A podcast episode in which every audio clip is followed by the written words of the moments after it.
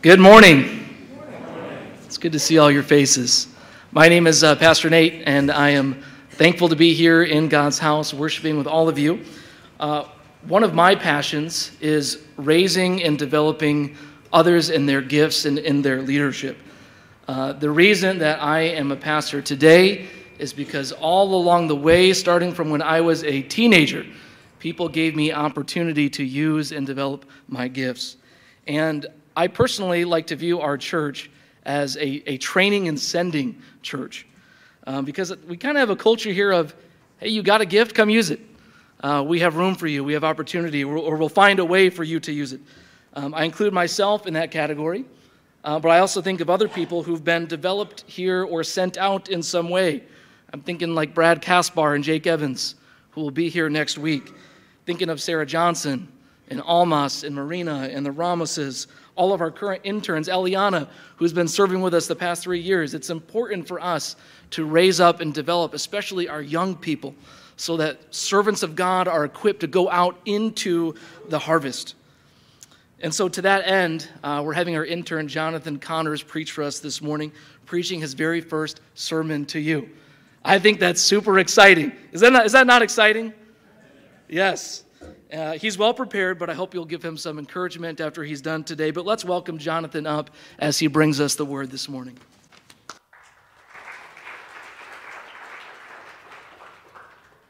Thank you, Pastor Nate. Uh, let's pray. Heavenly Father, you are good. We praise you this morning. Thank you for the opportunity to hear from your word. God, as our prayer earlier acknowledged, uh, there are certainly some um, challenges with this passage, but God, I pray that it would ultimately give us hope, um, that we'd be able to go and love.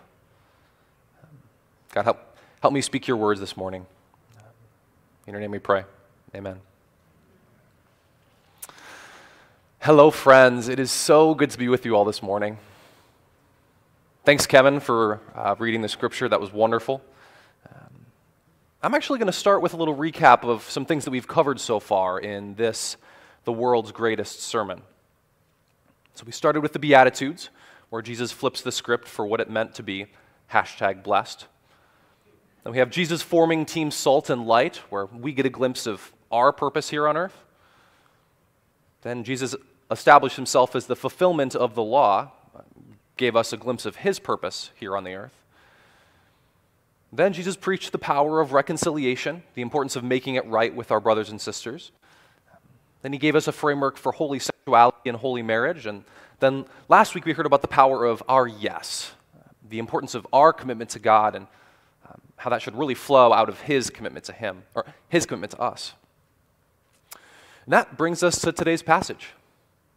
So I want to thank Pastor Nate again for giving me the opportunity to preach this morning. Um, this passage is probably one of the more iconic in the Bible.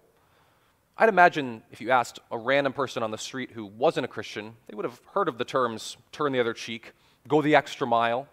Um, they've become sort of buzzwords in our society, things that social psychologists might praise as being valuable rules, but that people don't really practice day to day.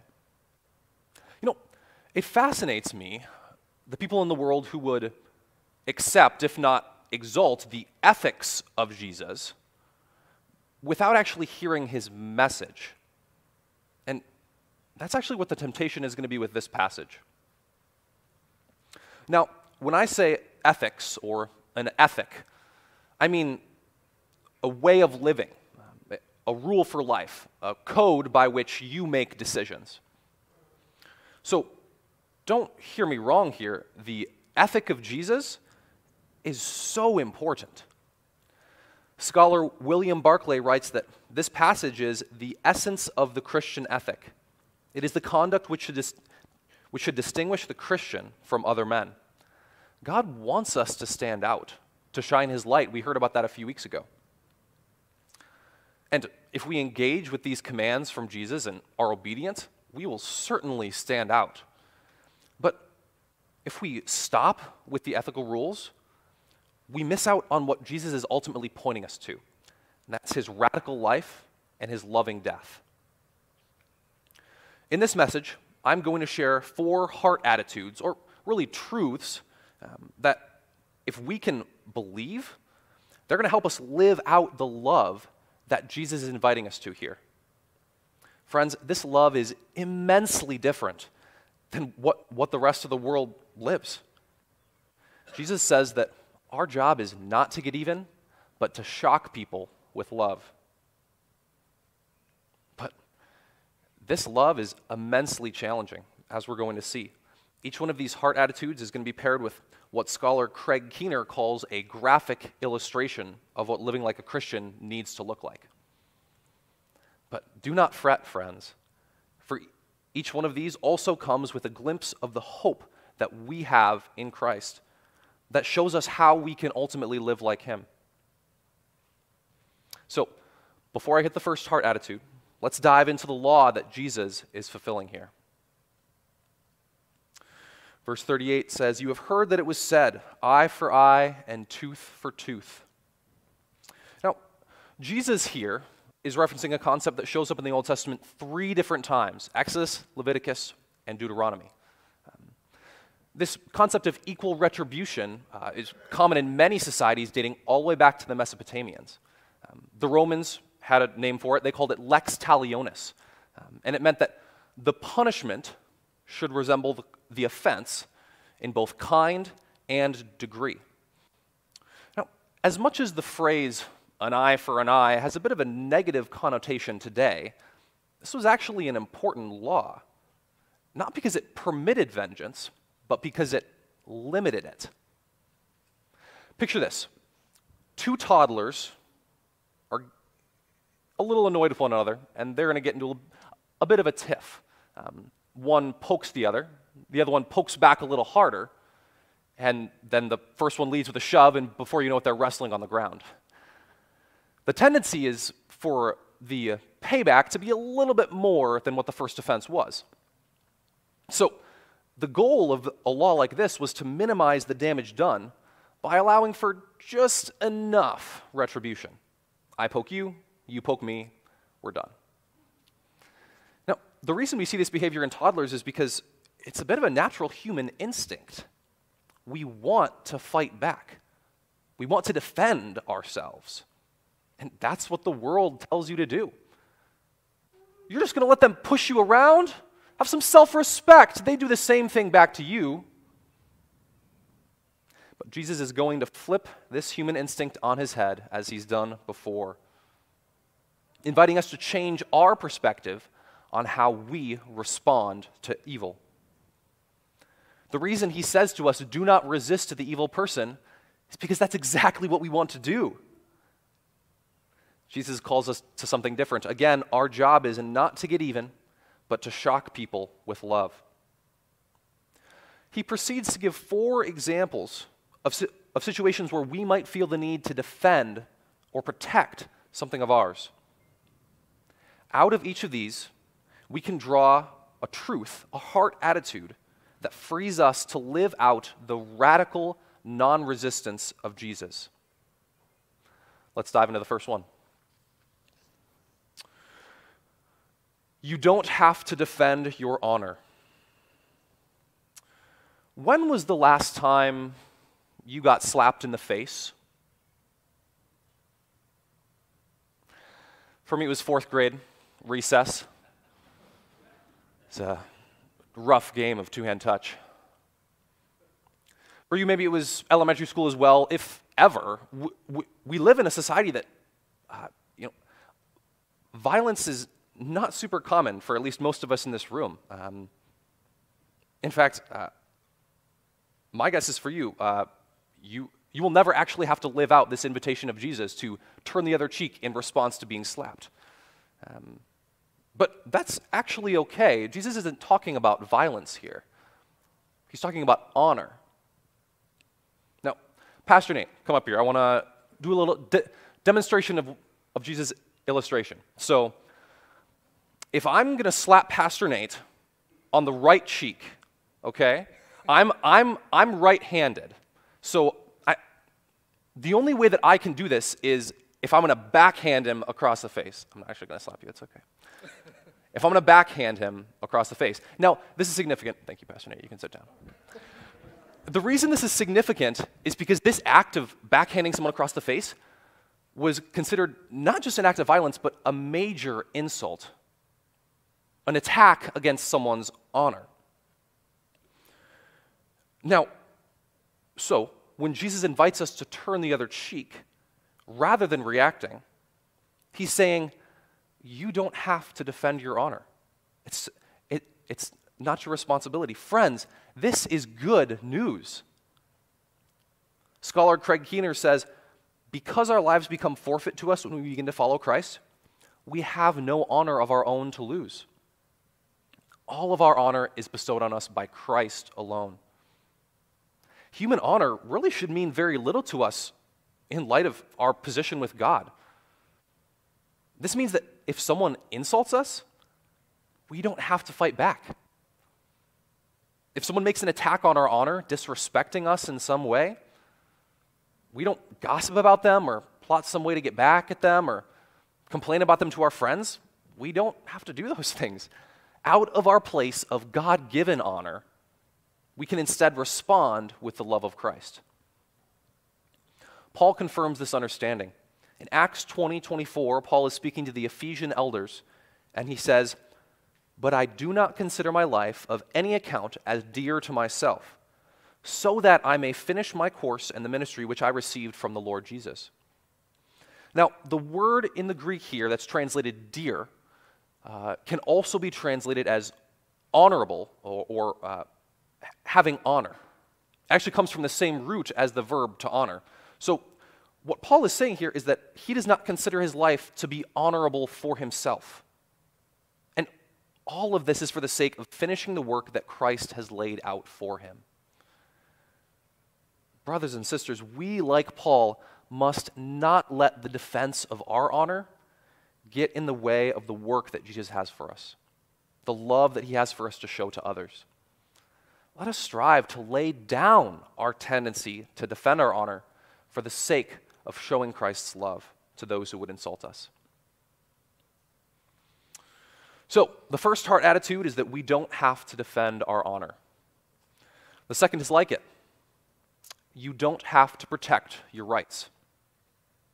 This next illustration is one where someone's rights are being threatened in court. And Jesus frees them to give up even more of their rights in response. Jesus says, If anyone wants to sue you and take your shirt, hand over your coat as well. Let's give some context. The typical Jewish person had two main articles of clothing an inner shirt and an outer coat.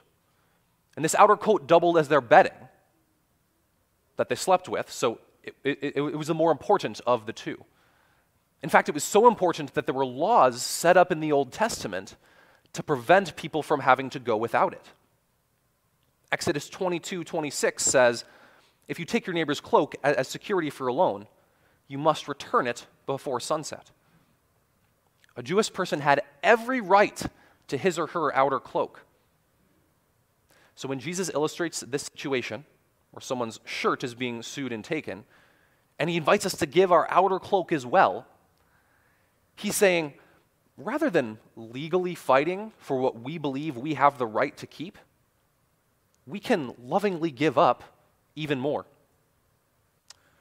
William Barclay articulates Jesus' argument in this way. He says, The Christian never stands upon his rights. He never disputes about his legal rights. He does not consider himself to have any rights at all.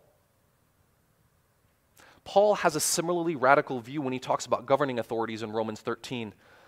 It's the idea that God has placed people in charge, rules in place for his purposes, but that he is ultimately on the throne.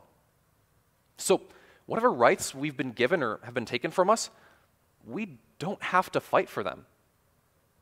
Romans 13, verse 2 says, Whoever rebels against the authority is rebelling against what God has instituted. And those who do so will bring justice or will bring judgment on themselves. Friends, this can certainly be a challenging concept, but it's an expression of profound trust in the Lord, who we know is the ultimate authority. Friends, this is good news. Out of this heart of trust, we can refuse to fight back when someone would try to take our rights and then go love those people. We must have an attitude of non resistance when our individual rights are being threatened. All right, so our second attitude was that we don't have to protect our rights. Next, we have the third heart attitude you don't have to fight for your time. This illustration is maybe the most cryptic of the first uh, of the four. Jesus says, if anyone forces you to go one mile, go with them two miles. Maybe for some of you, like me, this brings to mind middle school gym class where everyone was forced to run the mile. uh, but something tells me Jesus didn't have fitness testing back in his day. Um, but that's okay. There's a different explanation for what Jesus is saying. As, El- as Eliana described in the, uh, in the children's message, um, it is widely agreed that Jesus here is referring to a Roman law.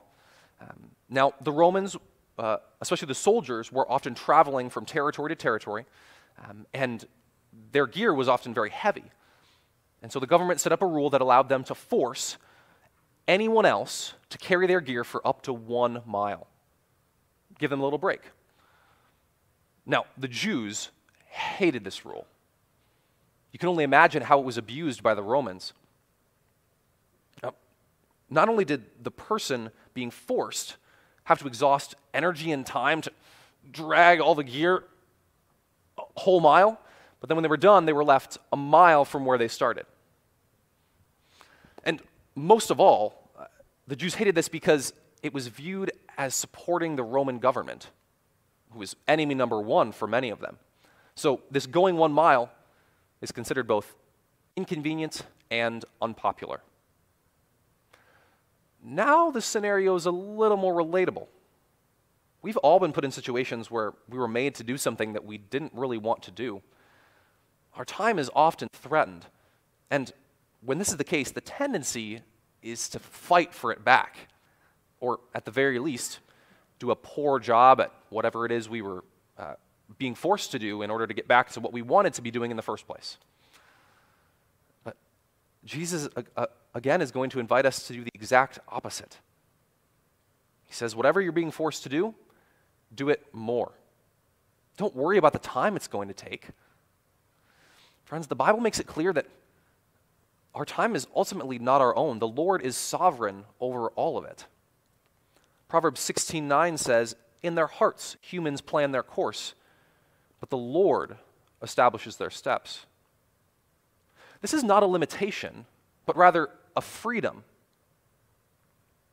With this heart attitude of our time is not our own, when things come up, we can acknowledge God's work in it and sovereignty over it, and then move forward with love. Rather than focusing on using our time as we would like, let's focus on how we can show the love of Jesus to others, especially when it's inconvenient or unpopular. Now, before I get into the final illustration, I want to highlight something about the previous three. I call it the shock factor. In all of them, Jesus is not only inviting us to refrain from responding negatively when, when something of ours is threatened, but to actually respond in a way that moves radically in the opposite direction. Jesus wants our response to evil to be shocking for the perpetrator. There's a cool story from a pretty popular musical that I think illustrates this point well. The scene is the French Revolution, 1800s. Um, our character is Jean Valjean. Um, now, Jean Valjean was a slave for many, many years, and he's just gotten released.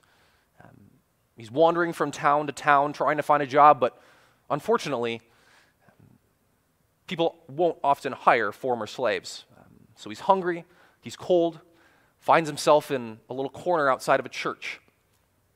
Well, fortunately for him, a priest comes by and um, shows him kindness. He invites him in, um, gives him food to eat, gives him a place to sleep. Um, Jean Valjean doesn't really know how to respond to this, but he gladly accepts. Um, but he's still in a bit of survival mode. Um, so he decides that he's going to get up in the middle of the night and steal some of the priest's precious, precious silver china. So he gets up, he puts it in a burlap sack, and takes off. Well, he's a little bit loud, and so the police catch him. Um, they drag him back to the priest, and they say, Sir, this, this man claims that you gave him these things. We know there's no way that's true. Um, you just say the word, and uh, you can have your stuff back. We'll take him and be on our way. Priest looks down at Jean Valjean and looks, then looks up the policeman and says, This man speaks the truth. I did give him these.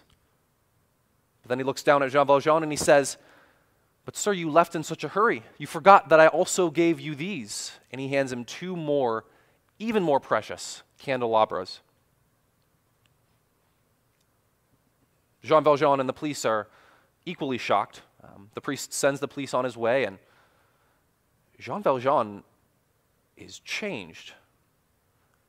He goes from there, be, becomes an honest man, takes the silver and uses it to start a life for himself, ultimately becomes the mayor of a town, and the story goes on from there. But the point is, just like in Jesus' second illustration, the priest had something wrongly taken from him.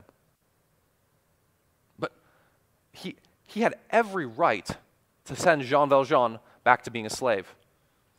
But instead, he gave away something that was even more precious. The priest was not concerned about his rights or his things. And this shocking act of love changed the heart of Jean Valjean. Going back to the Barclay quote that I mentioned earlier, the Lord wants our behavior to make us stand out from the people around us so that ultimately those we interact with might end up praising Him. That is the shock factor. And this is certainly a piece of what Jesus wants us to take away from these illustrations. So, we had our third heart attitude that we don't have to fight for our time. Now we have the last heart attitude you don't have to cling to your resources. This illustration seems to stand out a bit from the others. Jesus says, Give to the one who asks you, and do not turn away from the one who wants to borrow from you. Jesus is talking more about inconvenience here than evil, but the question remains the same.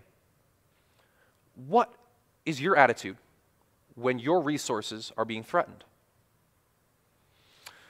Friends, I'll confess, this is maybe the biggest area that I have to grow. When I see someone begging for money on the street, my first response is immediately defense. I come up with about a dozen reasons why I don't need to give this person any money, none of which hold any weight, um, and I will walk my way past them. Um, now, Jesus here is inviting me to different, not only in action, but in heart. Obviously, he wants me to give back. But even if I were to give all of the money in my heart, or all of the money in my wallet, that doesn't solve the problem of my heart. My, my, my, my attitude is still one of selfishness and greed, not of love. Because that's really what Jesus is, is about. 1 John 3:17 says, "If anyone has material possessions and sees a brother or sister in need, but has no pity on them, how can the love of God be in that person?" Yes, Jesus wants us to give. He says so right here give to the one who asks you. And he wants us to understand that the tendency in our heart to defend our resources is destroying us. It's not how Jesus wants us to live, and it prevents us from loving his children who are in need. Christians, you do not need to cling to your resources, for the Lord is the one who provides. This is good news. Let us grow towards this attitude of open handedness with the resources that God has given us, both financial and physical. So, the fourth heart attitude you don't have to cling to your resources. These four ideas are the ethics of Christianity. Now, I have two clarifications to make before I get to my final point. First, it is always important to read a text in light of everything else that the Bible says. It would be possible to read this text and think that Jesus doesn't want us to oppose injustice, rather, just turn the other cheek. But that's not it at all. The Lord is deeply concerned with justice, helping the poor, fighting for those who can't fight for themselves. But that's not what Jesus is talking about here. What Jesus is, dis- is discussing is our heart posture in response to evil enacted towards us. He never wants there to be thoughts or actions of retaliation or revenge. Only his love, and particularly his love for the person enacting the evil towards us.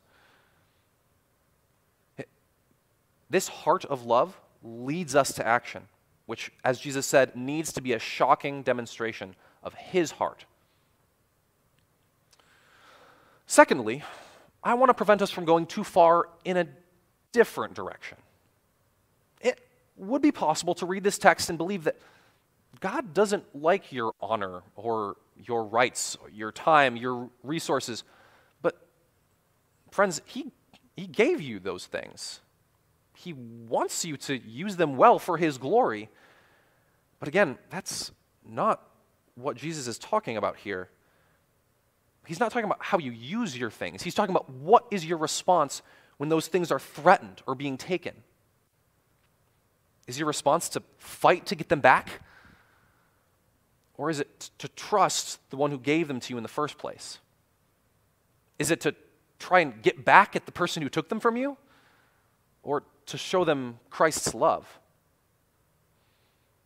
I think Paul summed it up well in 1 Thessalonians 5:15. He says, Make sure that nobody pays back wrong for wrong, but always strive to do what is good for each other and for everyone else.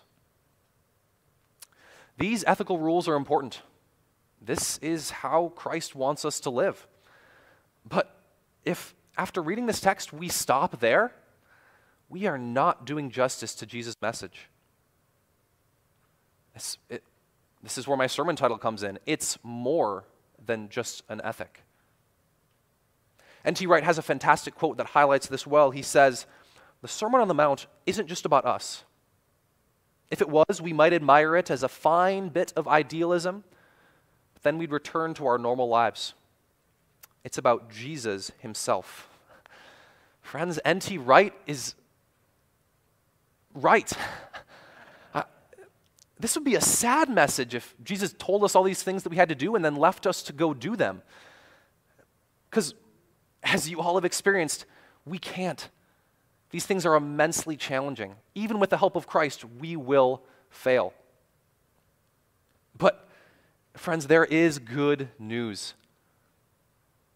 Jesus, after preaching these things to his disciples, might as well have just screamed at them, Watch me! Because he went and he did each and every one of the things that he told us to do.